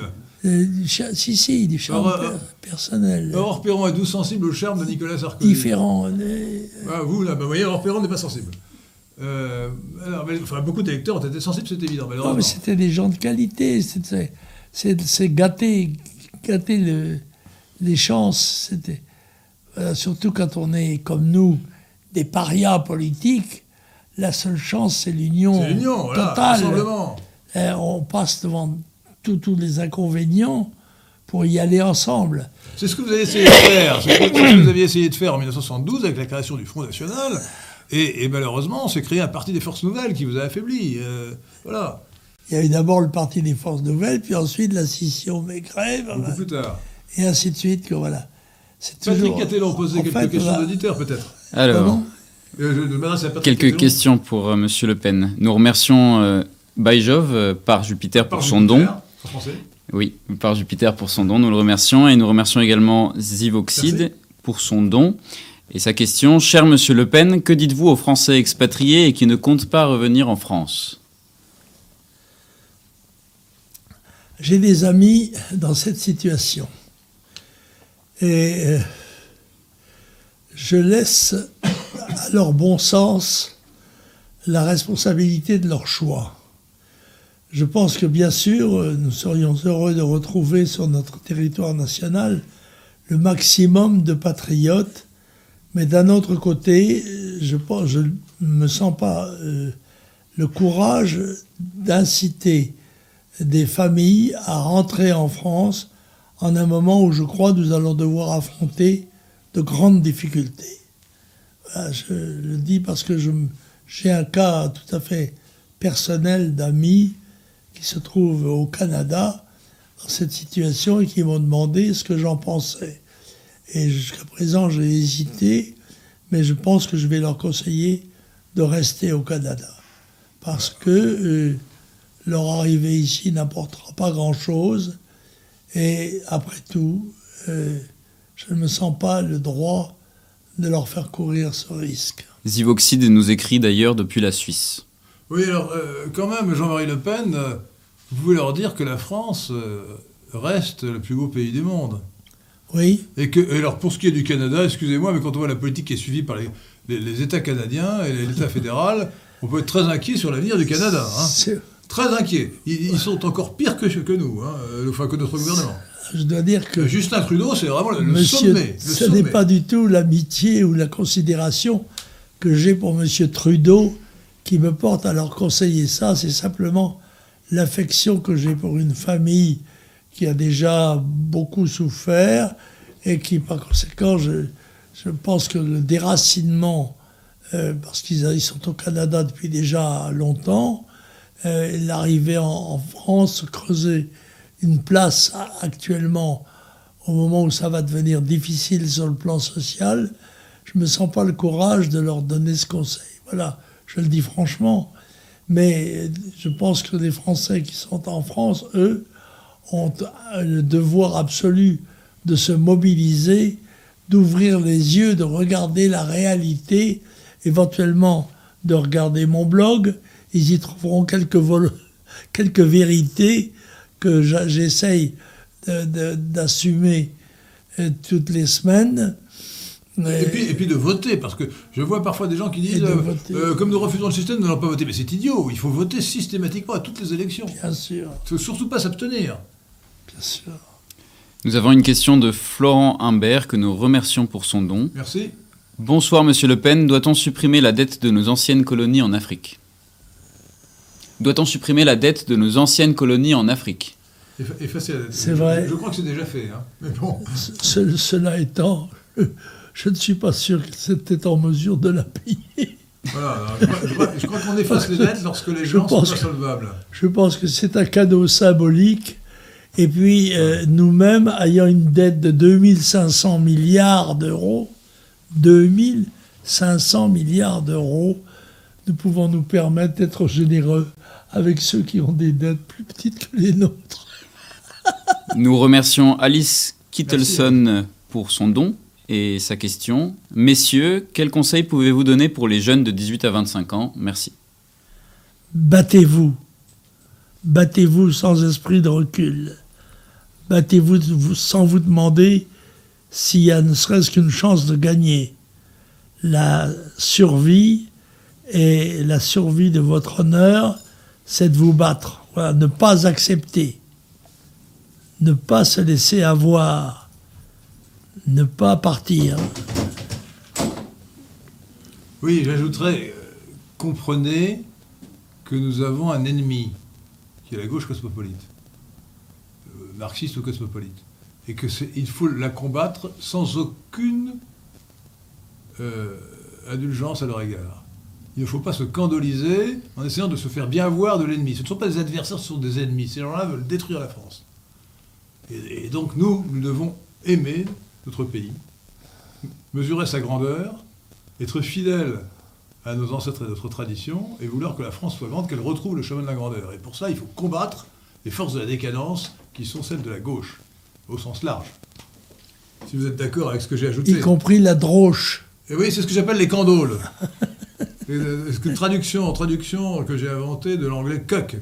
Je, je suis passé du langage de, de la pornographie américaine euh, au langage de la, de la mythologie. Nous avons une question de Nova qui demande « Que pensez-vous de Philippot ?» Florian Philippot.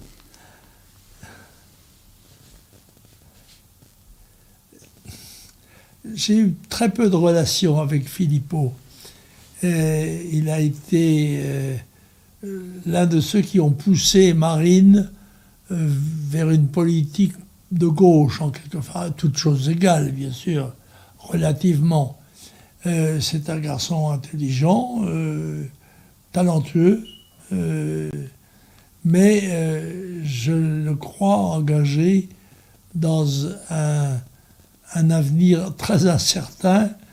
Car quel que soit les, le bon résultat qu'il a obtenu, enfin relativement, il a fait six pour cent, je crois, aux élections régionales, aux élections présidentielles, il ferait deux pour cent. Par conséquent, même s'il est candidat, il ne fera que diminuer les chances de la droite. Euh, voilà, c'est, c'est, un de ces, voilà, c'est un de ces garçons de qualité intellectuelle, c'est un énarque, c'est un haut fonctionnaire. C'est un, c'est un petit peu comme ceux dont on a parlé tout à l'heure, des gens qui pensent avoir un destin personnel jouable en dehors d'une grande victoire collective et en dehors surtout du, de, de l'idéal national, de l'intérêt de la France, de l'intérêt des Français, qui, à qui tout doit être sacrifié. J'ajoute qu'on peut faire effectivement un parallèle avec Maigret, parce qu'il a cru qu'il aurait un destin en dehors du Rassemblement national, mais c'était absurde. Enfin, je veux dire, c'est une question de bon sens. Il pouvait avoir un destin au sein du Rassemblement national, mais dès lors qu'il en, il en sortait, il était sur une voie de garage. Ah oui. Forcément. Absolument. C'est un peu comme Maigret. Comme euh... ouais, c'est ça. C'est... J'ai une question de Malo Blondeau. Poujade n'était-il pas de gauche en tant que syndicaliste ? Poujade n'était pas de gauche. Poujade, Pierre Poujade n'était pas, non, pas de gauche en tant que syndicaliste. Pas du tout. Poujade était d'une famille euh, du, d'Action française. Et il, il, était un, il, il avait été euh, aviateur de la France libre. Enfin, il n'avait pas combattu, mais il s'était engagé. Et il était un, c'était un patriote. Poujade était un patriote, un national... Euh, et, et un libéral, puisqu'il était, il défendait les commerçants, les artisans, les classes moyennes. C'était quelqu'un qui, politiquement, euh, serait même aujourd'hui proche de nous. Oui, alors, euh, un point essentiel, peut-être, qu'il faut rappeler, c'est que le, le, le, l'U D C A et le mouvement de Poujade étaient, étaient fondés sur la défense euh, des euh, petites entreprises contre l'impôt. Oui, oui. Contre... Euh, contre le, l'inquisition fiscale. Euh, c'était Absolument. Une réaction contre l'impôt. Une révolte contre l'impôt. Un peu comme les Gilets jaunes au départ. Hein. Absolument. Une révolte contre l'impôt. Ce qui, qui, vous savez que les, on dit toujours que les révolutions commencent par une révolte contre l'impôt. Hein. C'est, c'est, c'était le cas en dix-sept cent quatre-vingt-neuf. Et euh, c'est, c'était le cas pour les Gilets jaunes. Et c'était le cas pour Pierre Poujade. Une question de Brian Hogg. Monsieur Le Pen, que pensez de la Chine et de Xi Jinping ? Pouvez-nous nous parler de la Chine ? La Chine. La Chine, on ne sait pas très exactement quel est le chiffre de sa population. Euh, le minimum, c'est un milliard quatre cents millions d'habitants. Moi, je pense qu'ils sont plus nombreux que cela, parce que ce chiffre remonte déjà à un certain temps et qu'ils connaissent l'explosion démographique du monde. Il n'y a pas de raison qu'elle ne les touche pas comme nous. Et par conséquent, la Chine prend conscience de sa puissance relative, d'autant qu'elle est devenue l'atelier de production de l'Europe, que nous avons consenti la délocalisation de beaucoup de nos entreprises vers ce pays, dont, qui, dont sur le plan de l'exécution, est assez remarquable. Et... je dois dire que c'est un pays qui va poser problème dans les années qui viennent. C'est un pays communiste, dirigé par... Eh bien, c'est un pays... Vraiment d'abord, marxiste, bien qu'il se soit d'abord, arrangé... D'abord, c'est un pays communiste. Pour, dirigé par le Parti communiste. Ce que l'on oublie, d'ailleurs, le communisme bénéficie de la part de nos classes dirigeantes d'une indulgence tout à fait remarquable. C'est directement le Parti communiste, le Parti marxiste chinois, reprend en main les entreprises. Nous avons une question de Smile O. Au fond, le vrai problème n'est-il pas que les Français ont tourné massivement le dos à Dieu ? Au fond, le, le vrai problème n'est-il pas que les Français ont tourné massivement le dos à Dieu ? Est-ce que, est-ce que ce n'est pas parce que les, les, les Français ont perdu la religion que, tout, que la France est tombée en décadence ? Ah, attention, je suis certain que c'est la religion catholique qui a créé l'État français. Et grosso modo, la, la civilisation française, pour l'essentiel. Mais c'est l'affaissement de la religion catholique qui est responsable de la déchristianisation du pays. Et cet, cet, eff, cet affaissement, cet effondrement est-il lié à Vatican deux, je, on le dit, je ne sais pas, je ne suis pas un spécialiste. Oh, on peut, ah, écoutez, on je peut ne le suis dire. Pas un spécialiste des questions religieuses, mais je constate que, en effet, la disparition progressive des clercs, la disparition des, des, des assistantes religieuses. C'était, mon ami Goldlich me disait qu'il avait assisté l'autre jour à une grand-messe. Euh, dans l'ouest parisien, qui regroupait quatorze paroisses. quatorze paroisses pour la même grand-messe. Pour la bonne raison qu'on ne pouvait plus faire la grand-messe dans ces paroisses, faute de clercs. Et ça, malheureusement, c'est, c'est, c'est, c'est, cet affaissement religieux est un signe dramatique, car si le ciel joue un rôle dans notre destin, ce que je crois, eh bien c'est le moment ou jamais où il devrait apporter son aide à ceux qui parlent dans son nom. Alors vous dites dans vos mémoires, euh, je rappelle d'ailleurs le, le titre euh, aux auditeurs de Radio Athéna, Jean-Marie Le Pen, euh, Fils de la nation, premier tome des mémoires, Jean-Marie Le Pen, euh, Jean-Marie Le Pen, Tribun du, du peuple, peuple euh, deuxième tome des mémoires, aux éditions euh, Muller. Euh, Vous dites que vous avez de la sympathie pour les traditionalistes et pas beaucoup de sympathie pour le Concile Vatican deux. Ah oui, je dois dire que moi, personnellement, je me sens très à l'aise. Moi, je suis pour la messe en latin. Et j'ai d'ailleurs fait un blog euh, assez, assez dur pour le pape. Euh... J'allais vous interroger. Que, que pensez-vous du pape François ? Écoutez, je l'ai appelé le jésuite Bergoglio. Euh, donc, euh, je, je n'ai pas une grande admiration pour lui. Et je, je trouve tout à fait scandaleux qu'il ait en effet supprimé la, la, la, la messe en latin. Il vient, est, il vient de faire ça, il vient de qui revenir. Est significative, et je lui posais la question de savoir s'il allait y substituer une messe en volapuc ou en arabe. Oui, non, il est revenu sur le motu proprio de, de son prédécesseur, le pape Benoît seize, seize oui. euh, qui a autorisé librement la messe de Saint Pie V, dite messe en latin, bien qu'on puisse dire la messe de Paul six également en latin. Et, et là, euh, dans son nouveau motu proprio, le pape François euh, euh, ne l'interdit pas, mais soumet les messes en latin, les messes et la messe de Saint Pie V, à l'autorisation de l'évêque. Il faudra à chaque fois demander l'autorisation à l'évêque. Et il est vraisemblable que dans la majorité des diocèses, le, le, les, les évêques refuseront. Voilà. Moi, je pense, si vous voulez, que la rupture des rites a été la cause de l'effondrement sociologique de l'influence religieuse en France. C'est, les peuples ont besoin de rituels. Ils ont besoin de, de refaire les mêmes gestes, redire les mêmes paroles telles qu'ils les ont apprises enfants et les ont prononcées au long de leur vie, les ont transmises à leurs enfants personnels. Cette rupture a été probablement le fait de Vatican deux. Et je pense que c'est une explication. Mais le ciel y a sa responsabilité. Est-ce que vous voulez me poser une question ? Est-ce que... J'ai encore une question de, fr... oui, de Frouchitude.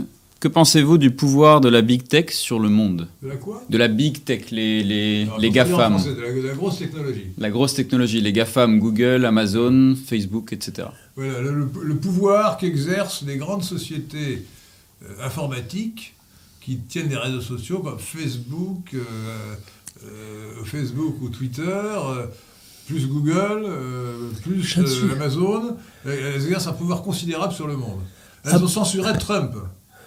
À part le tweet que, que j'utilise, je ne suis pas très familier des réseaux sociaux. On, on me dit qu'ils ont une importance considérable dans la, la vie politique, oui. dans la vie politique oui, et, dans, la, et dans l'influence sur le mental des, des, des humains, et il est certain que les grandes organisations qui les dirigent, ils jouent des rôles qui sont favorables à leurs intérêts, et que ces intérêts sont forcément euh, contradictoires avec les nôtres. Et par conséquent, j'ai la plus grande méfiance à cet égard, mais je ne saurais dire comment y remédier ? Sincèrement, je ne connais pas suffisamment le sujet. Oui, non, les, les, les réseaux sociaux comme Facebook ou Twitter censurent les opinions qui ne sont pas ah, ça, c'est inadm... assez conformes à la doxa. Inadmissible. Inadmissible. Elles le font systématiquement. Alors, vous savez, que, vous savez que le président Trump, qui était encore président en fonction, a été censuré par euh, le réseau social Twitter. On lui a supprimé son compte. C'est incroyable. C'est, c'est incroyable. Il avait, il avait euh, je ne sais plus combien, quatre-vingt-dix millions de, d'abonnés, enfin, et on a supprimé son compte. Voilà. Alors cette ingérence-là est totalement insupportable. d'autant quand même qu'on voit bien qu'elle a une certaine orientation assez contraire aux idées que nous défendons. Alors, accessoirement, mes, mes, mes comptes successifs ont tous été supprimés par Twitter. Mais bon, c'est moins important. Et euh, c'est, le coupable, c'est Jacques Dorcet, le patron de Twitter, qui, euh, qui a euh, une idéologie de gauche euh, marquée et qui donc censure euh, tout ce qui est à droite. Et, alors, euh, cette euh, évocation de Trump m'amène à vous poser une question qui peut-être finira cette discussion, à moins que vous en ayez... Non ? J'ai une dernière Alors, question éventuellement. Euh, je reviendrai à Trump plus tard. Alors, la dernière question, c'est que pensez-vous de Boris Lelay, de Charles Augier ? Charles Augier qui pose la question, qu'est-ce que vous pensez de Boris Lelay ? Boris Lelay. Boris Lelay est un, un militant politique émigré, émigré au, au Japon pour échapper à la prison et qui, euh, qui combat euh, avec beaucoup de, d'efficacité médiatique par des vidéos Euh, sous différentes, euh, par différents instruments sur Internet, euh, les idées de gauche. Euh, il est contre l'immigration, et cetera. Voilà. Je ne le connais pas. Bon. Mais c'est un breton comme vous, et comme moi. Boris Lelay. Voilà. Alors, euh, donc, revenons, euh, revenons à, à Trump.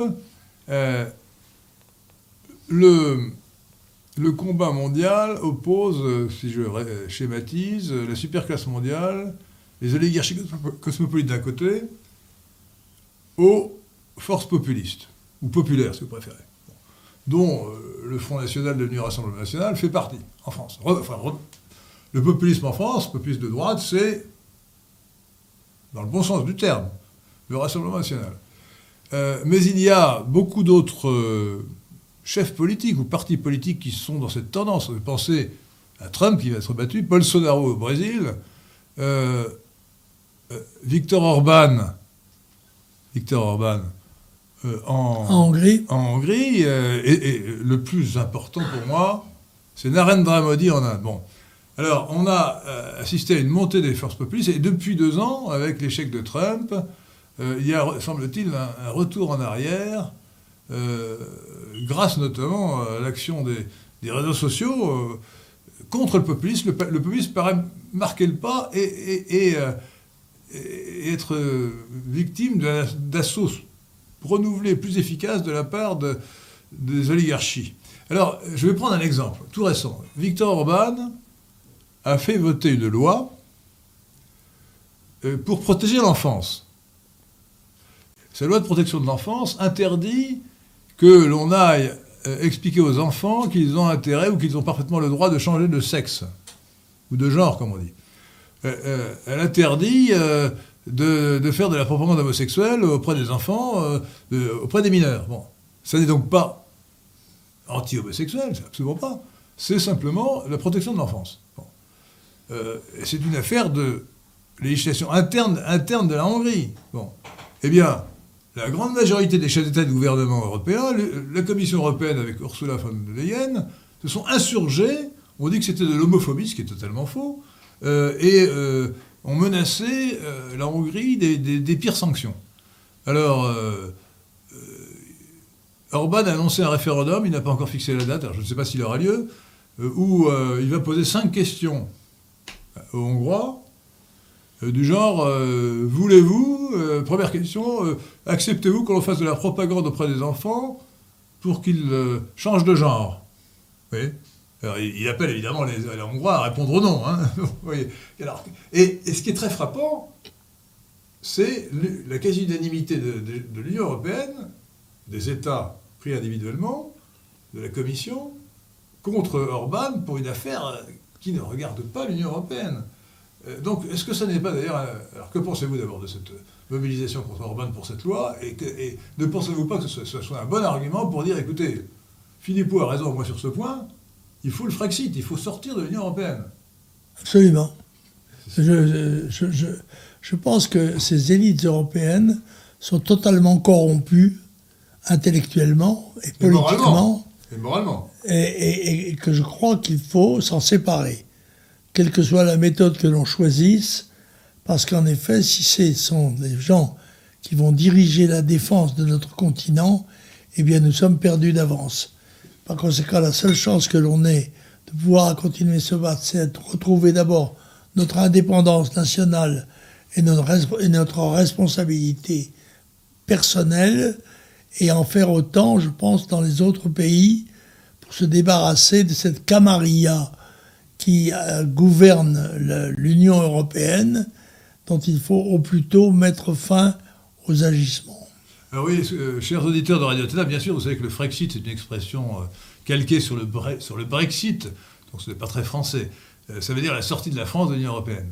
De même que le Brexit est une formule inventée pour parler de la sortie de la Grande-Bretagne, c'est-à-dire de, du Royaume-Uni, de Grande-Bretagne et d'Irlande du Nord, de, de l'Union européenne. Le Brexit qui a réussi après le référendum de deux mille seize et non sans difficulté. Donc je crois que euh, Jean-Marie Le Pen a raison, en l'occurrence Philippot a raison aussi, de vouloir la, la sortie de l'Union européenne, le Frexit. Alors, mais je reviens quand même à l'autre question, c'est l'avenir du populisme.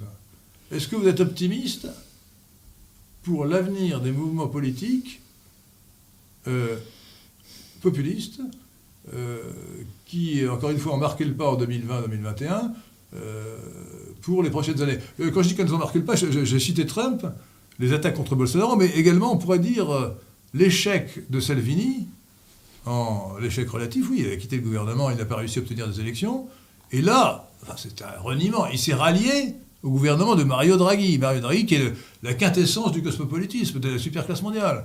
Donc c'est, donc c'est un... Euh, C'est un, c'est un reniement qui, à mon avis, ne lui portera pas bonheur. Euh, que, que pensez-vous de tout cela ? Est-ce, qu'il, est-ce que le populisme va retrouver euh, ce, que les Arabes appellent, ce que les Arabes appellent un mtourni. Mtourni. Je, je suis, c'est, c'est, mon inquiétude naît en effet de, de, de la capacité de réaction en temps utile.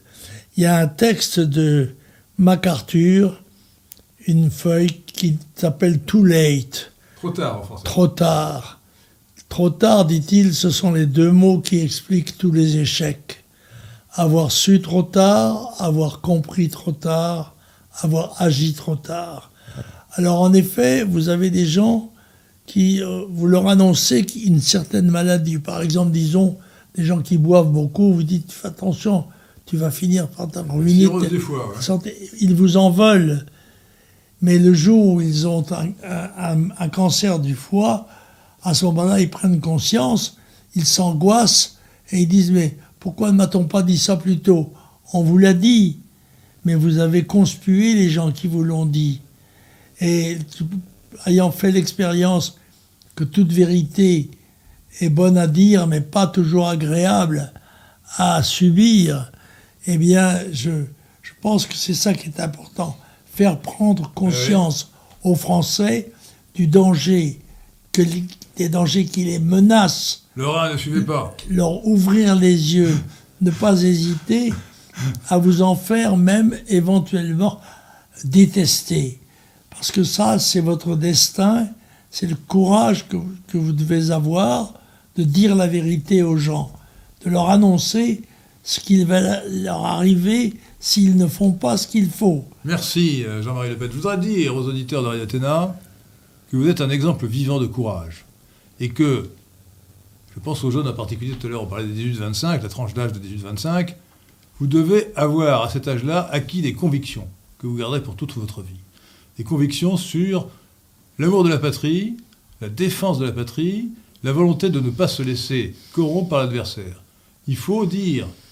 J'ai des convictions, je fais de la politique pour le salut de la France, le salut de l'Occident, et je ne fais aucune concession morale.